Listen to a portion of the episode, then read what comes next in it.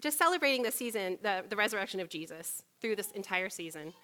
And I know when Ben um, contacted those of us in the College of Preachers and said we'd be preaching out of the book of Acts, he said that this is a book that talks about the early church working out what it meant to live in the new creation reality inaugurated by the resurrection of Jesus.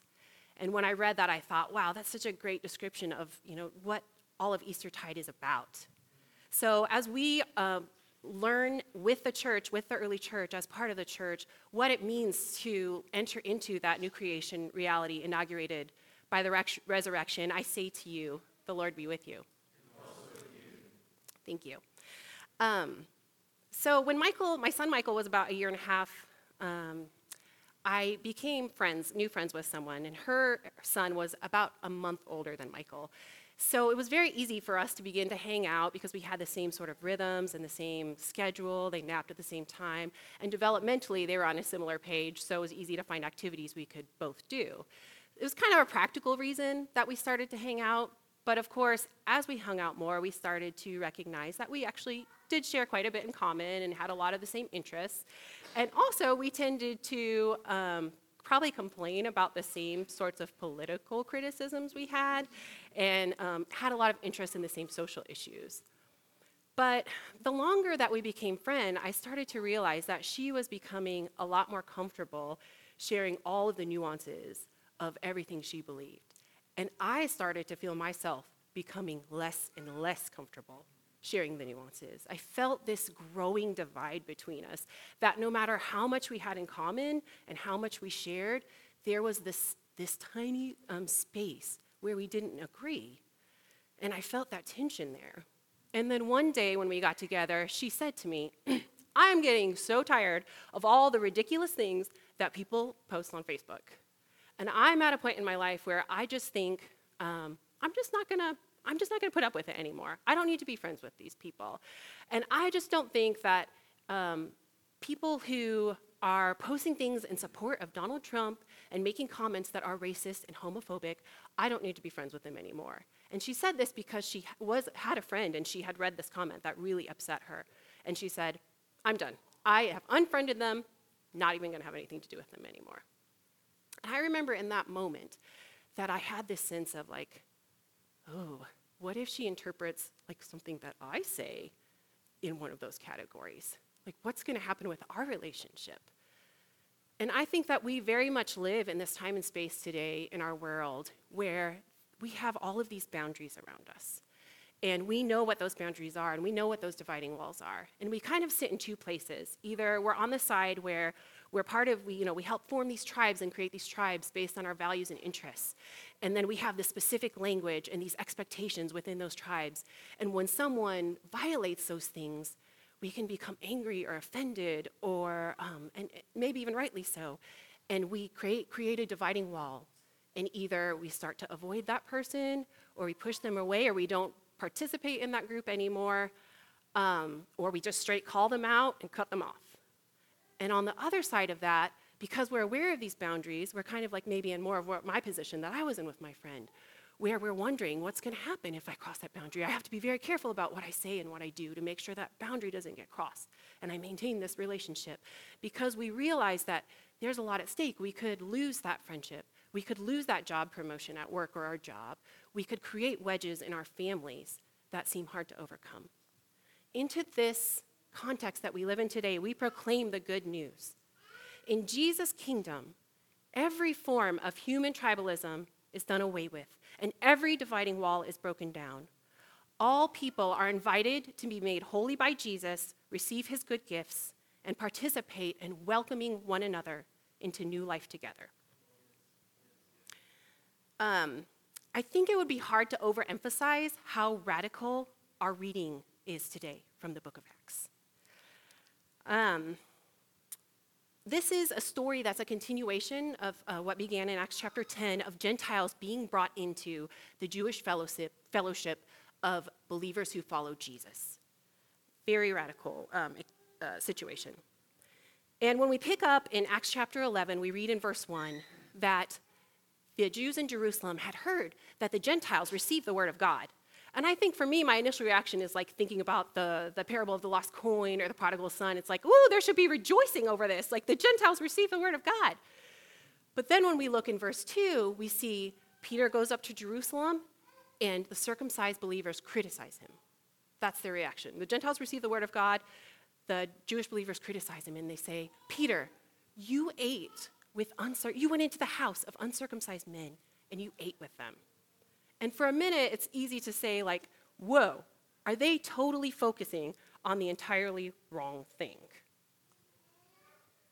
So I recently read a book um, called Jesus of Nazareth, King of the Jews by Paula Fredriksen. And she is a historian and a professor at Boston University, and she says that her, she often poses the question to her students what is the single biggest difference between the religious sensibility of people in the modern West and our cultural ancestors of 20 centuries ago? And invariably, her students will say things like monotheism or the scientific worldview and those types of things. And she says that she doesn't, you know, these are all uh, things that fall into the realm of ideas. But she doesn't think the biggest difference is in the realm of ideas, but in the realm of practice. She says worship in antiquity involved blood sacrifices. And universally, the worship of a deity, virtually any deity, involved the slaughter of animals and the ritual redistribution of their bodies. And since proximity to the god's altar meant, in some sense, proximity to holiness as well, all ancient people who offered at traditional authors, uh, altars underwent rites of purification. I share this with you because it gives us some context for understanding that Peter and the circumcised believers in his day um, had this value and purity and holiness that I think is hard for us to relate to sometimes because we do have this distance. It's not a value that we have necessarily, which means that it also requires a lot of imagination for us to realize what was at stake for Peter and the circumcised believers when they bring up this question about Peter eating with uh, uncircumcised men. And so, part of building that imagination, I want to um, remind us of the food laws that Peter's referring to in Leviticus 11. I'm going to share a passage out of that. Because Leviticus 11 is the part of the law where God gives to the Jews um, the food laws, or you know, the laws about which kind of animals are clean for them to eat and unclean for them to eat. And just as a slight word of explanation, clean and unclean doesn't have anything to do with their physical body. It's, it is a state of purity. It's a state of holiness um, in approaching an altar and approaching holy, a holy God um, that is expected to be maintained. Uh, that, that in the Old Testament is part of the creation reality. So again, we don't have that concern, so it's going to take a little imagination for us to make that connection. But in Leviticus 11, it begins The Lord said to Moses and Aaron, Say to the Israelites, of all the animals that live on the land, these are the ones you may eat. You may eat any animal that has a divided hoof and that chews the cud. There are some that only chew the cud or only have a divided hoof, but you must not eat them. The camel, though it chews the cud, does not have a divided hoof. It is ceremonially, ceremonially unclean for you. The hyrax, whatever that is, I could have probably looked it up, but I didn't. So, whatever this hyrax is, if anyone knows, uh, though it chews the cud, does not have a divided hoof. It is unclean for you. The rabbit, though it chews the cud, does not have a divided hoof. It is unclean for you. And the pig, though it has a divided hoof, does not chew the cud. It is unclean for you. You must not eat their meat or touch their carcasses. They are unclean for you. And I'm telling you, this is like 40 verses of sounding like this. Like, this is an animal, this is clean for you, or this is unclean for you. Almost every other verse is, this is unclean for you, this is taboo for you. Almost 40 verses. It's kind of a rhythm that's within that. But I think the part that helps us to relate to that, since we don't practice this, is the reason for the laws, which comes at the end of this chapter, where God says to the people of Israel, For I, this is the reason that these laws are given. I am the Lord your God. Consecrate yourselves, therefore, and be holy, for I am holy. You shall not defile yourselves with any swarming thing that crawls upon the earth, for I am the Lord who brought you up out of the land of Egypt to be your God. You shall therefore be holy, for I am holy. The people of Israel had a proximity to holiness. God promised, I will be with you. I will be with you in the desert, in the cloud, and in the fire. I will be with you in the tabernacle. I will be with you in the Holy of Holies in the temple. So the people of Israel constantly lived in the proximity to the holy, and therefore they had to be a holy people. But also, they served to mediate God's presence and to mediate God's holiness into the world. Through them, blessing comes to the entire world, to all people. And they also serve as a priestly role within that because they're mediating God's presence and God's goodness and God's holiness. They're representing the goodness in creation. When you read Leviticus 11 and we, when you read Genesis 1, 2, and 3, there are some parallels that happen with the types of animals that um, are in both of those texts, those kinds of things. So as they're living out these concrete details of their lives, um, they, ha- they are representing that holiness in the world, and they have a constant reminder of their identity as the people of God, as their identity as people who mediate that, who are in proximity to the holy. These reminders every time they eat food, every time they get dressed, every time they farm, every time they do all of these very detailed things in, in the context of their lives, they have a reminder of who they are, what faithfulness to God means, that they're called into that faithful living. So, this um, is a huge part of the concern for Peter and the concern for the circumcised believers because one of the things, the big things that's at stake, is their identity and the question of how if they're living faithfully with God. Huge questions.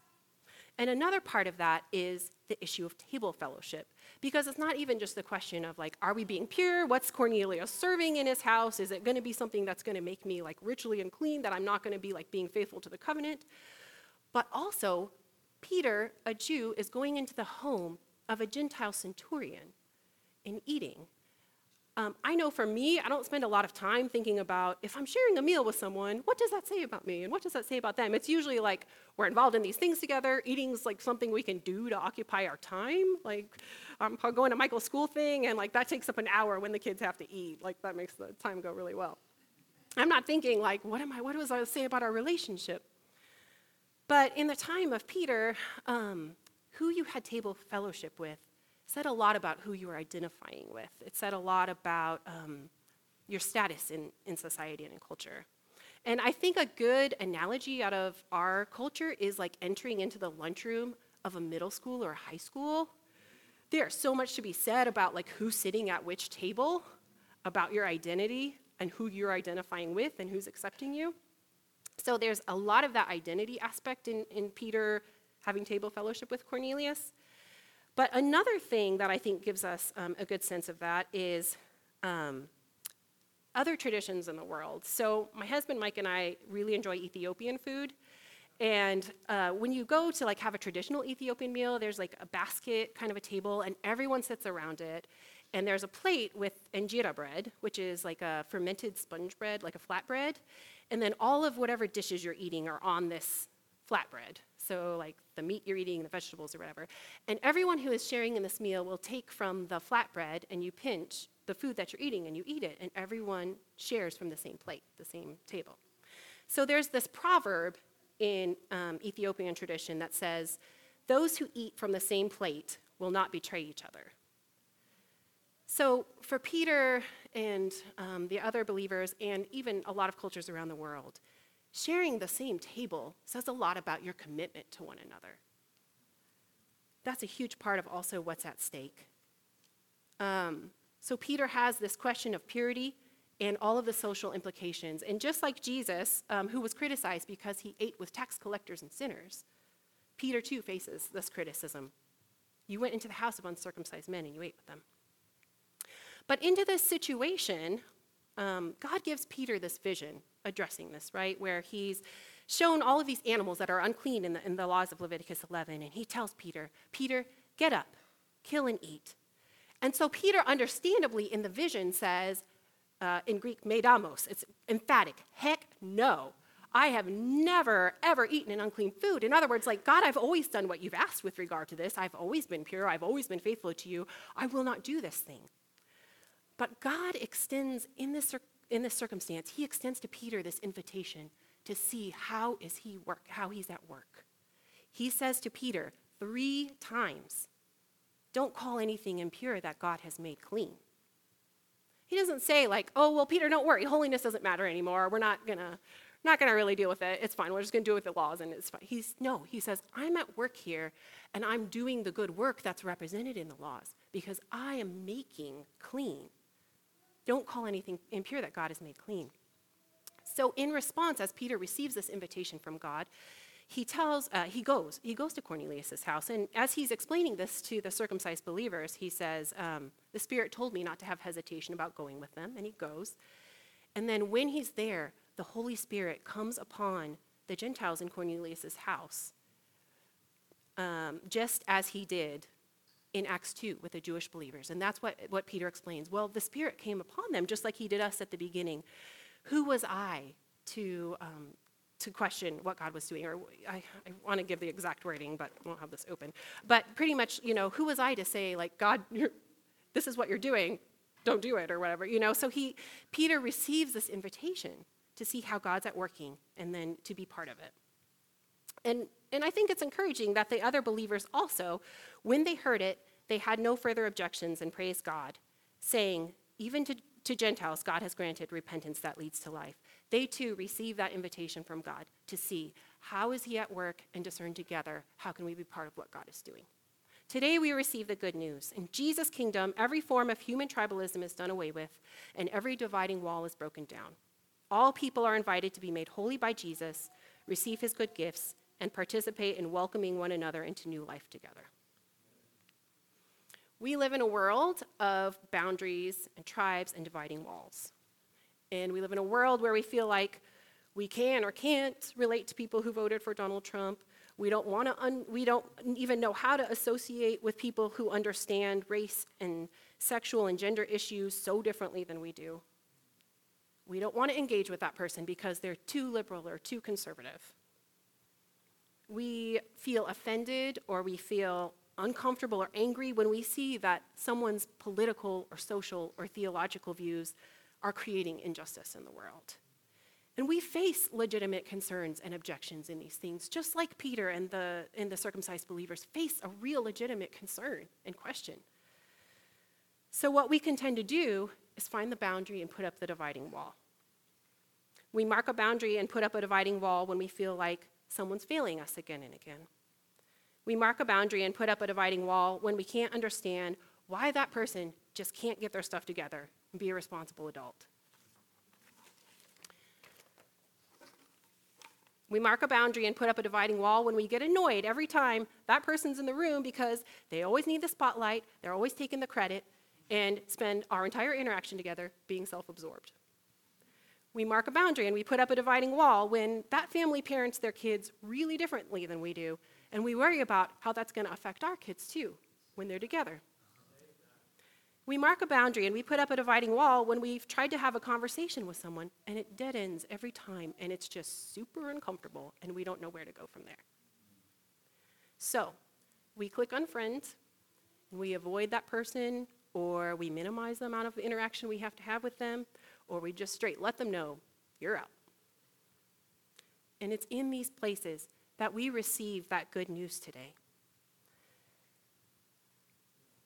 That in the new creation reality inaugurated by Jesus, every form of human tribalism is done away with. Every dividing wall is broken down. We are all invited to be made holy by Jesus, to receive his good gifts, and participate in welcoming one another into that new life together. So I know for me, this good news is like always in my face constantly uh, because I, I mean my dna group's probably so tired of hearing me talk about community and belonging all the time. But i definitely have like this ultra radar of, of just being aware of where those differences lie and how i can navigate that and so one of the things I tend to do is just be like, okay, we're going to meet in the middle. We just all like, we're not going to talk about those issues that make us uncomfortable. We're going to only focus on the things that we share. Um, but I, have been realizing this week as I've been um, just meditating on this that that's kind of like creating a little boundary also, but just kind of in a different space. And it still uh, ultimately means that the people who fall outside of that who make me uncomfortable, I am um, like just kind of stepping away a little bit, pulling back. And even when I was talking with Matt about the wording for the story that I opened with today, I kind of um, was just asking him about how to use some of the wording, and he said, "Yeah, that's you know sounds good to do it this way." And I told him when I decided that I would actually specifically say the words Trump racism, and homophobic, my anxiety level went up like three notches. so, um, as I've been meditating on this, I, I've been thinking about last summer in the Table 101 class, where we talked about um, just kind of where we are as a community, you know, things that we believe or like orientations we have and postures we have. And Ben and Matt shared with us um, this Anglican, and I don't know if we can get the compass rose on the screen. Okay, good. Um, this Anglican image called the compass rose. And at some point, Ben said people put these words around, the, the symbol itself is the compass rose, and then um, people put these, someone put these words around it, and you can see that they're kind of binary ideas, right? So the ones that are across from each other are kind of like the binary or counterpoints of ways that, impulses that people have within the church and in. Yes, so at the very top, uh, yeah, I was thinking it's kind of light. It says Orthodox at the north if you go to the north, Orthodox, and then to the south, the, the binary for that is charismatic. And then kind of moving like to the, what, three, two o'clock, one o'clock, whatever. Um, then it's contemplative and activist. And then the east is Catholic and evangelical. And then next is liberal and conservative. And so they shared that on the one hand, it's like really encouraging within the Anglican Church because um, it's a very big tint. And so all of these impulses are represented within the Anglican Church. And by extension, like all of these impulses are represented here at the table. And we want to create space for that.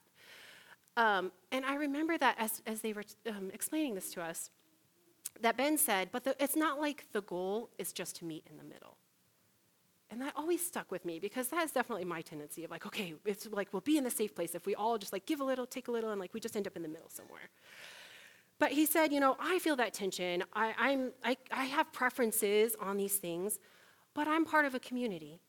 So as we talk about these things and how we're discerning how God's at work, um, we discern that together. We discern where we need to um, love one another better or how we need to act um, as we're together as a community. And it was kind of freeing for me, too, to realize that, like, this it's one thing to be like, we're just going to meet in the middle between these two things, but somehow we lose something of who we are as individuals and as people and as all parts and gifts in the body of Christ. Because we're not, none of us are fully us then, right? We're not actually loving the fully other. We're just loving like parts of each other that we are okay with. But Christ gives us this vision of how do we love the fully other? How do we break down the dividing wall and the barrier between Jew and Greek, between uh, male and female, between slave and free, for us, between Orthodox and charismatic, contemplative and activist, conservative and liberal, Catholic and evangelical? How do we learn to actually love one another and not just like kind of put up with the parts of each other that we already agree with? And it's hard to have an imagination for that. I mean, the church has historically been extremely bad at this, even though Christ, as our, you know, example, as our, as everything that we are, as who we are orienting to be, um, was the most radical at doing this. So there, just as we close out, I want to share one last story that kind of gave me a sense of like beginning to have an imagination for what this kind of looks like. Um, I did not grow up in a liturgical tradition. And so, as I started to learn about liturgical practices and liturgy a few years ago, I came across this story that definitely was like putting me into the deep end because I was like, I love this. but I had read about this gentleman who shared that he was part of a smaller congregation. And once, well, every, every week they would pass the peace, just like we do here at the table.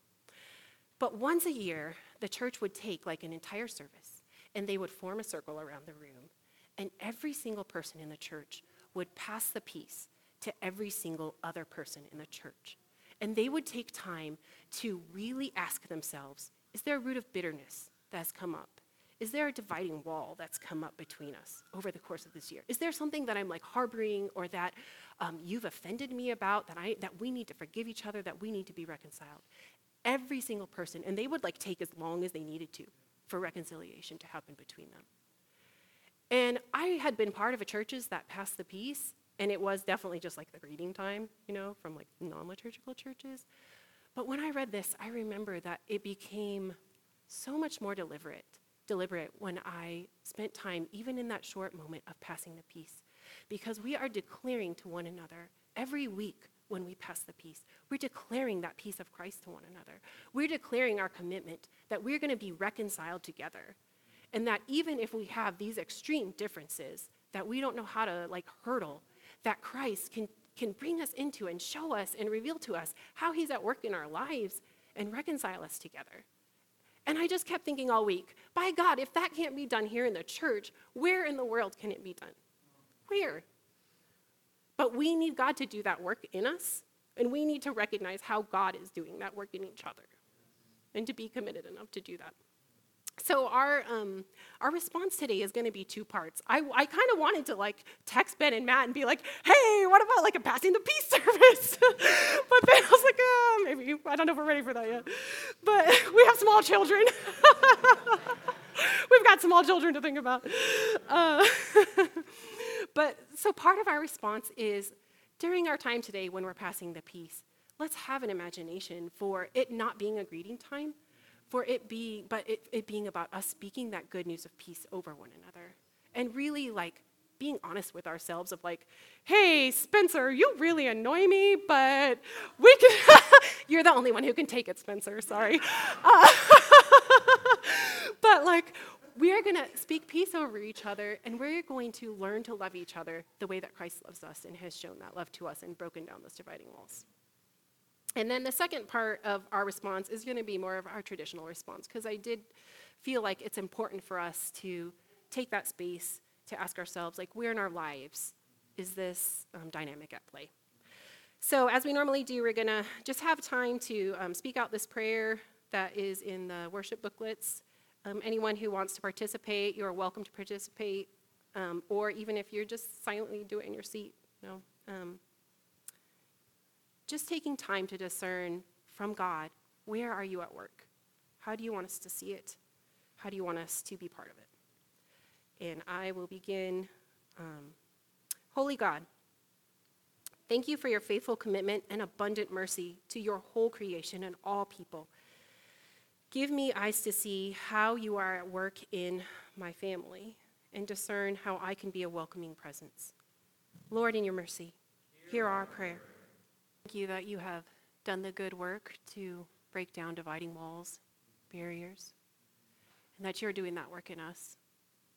I pray that you'll give us eyes to see, ears to hear, and hearts that understand, and meet us in the very, very difficult places, and the real cost of learning to love one another.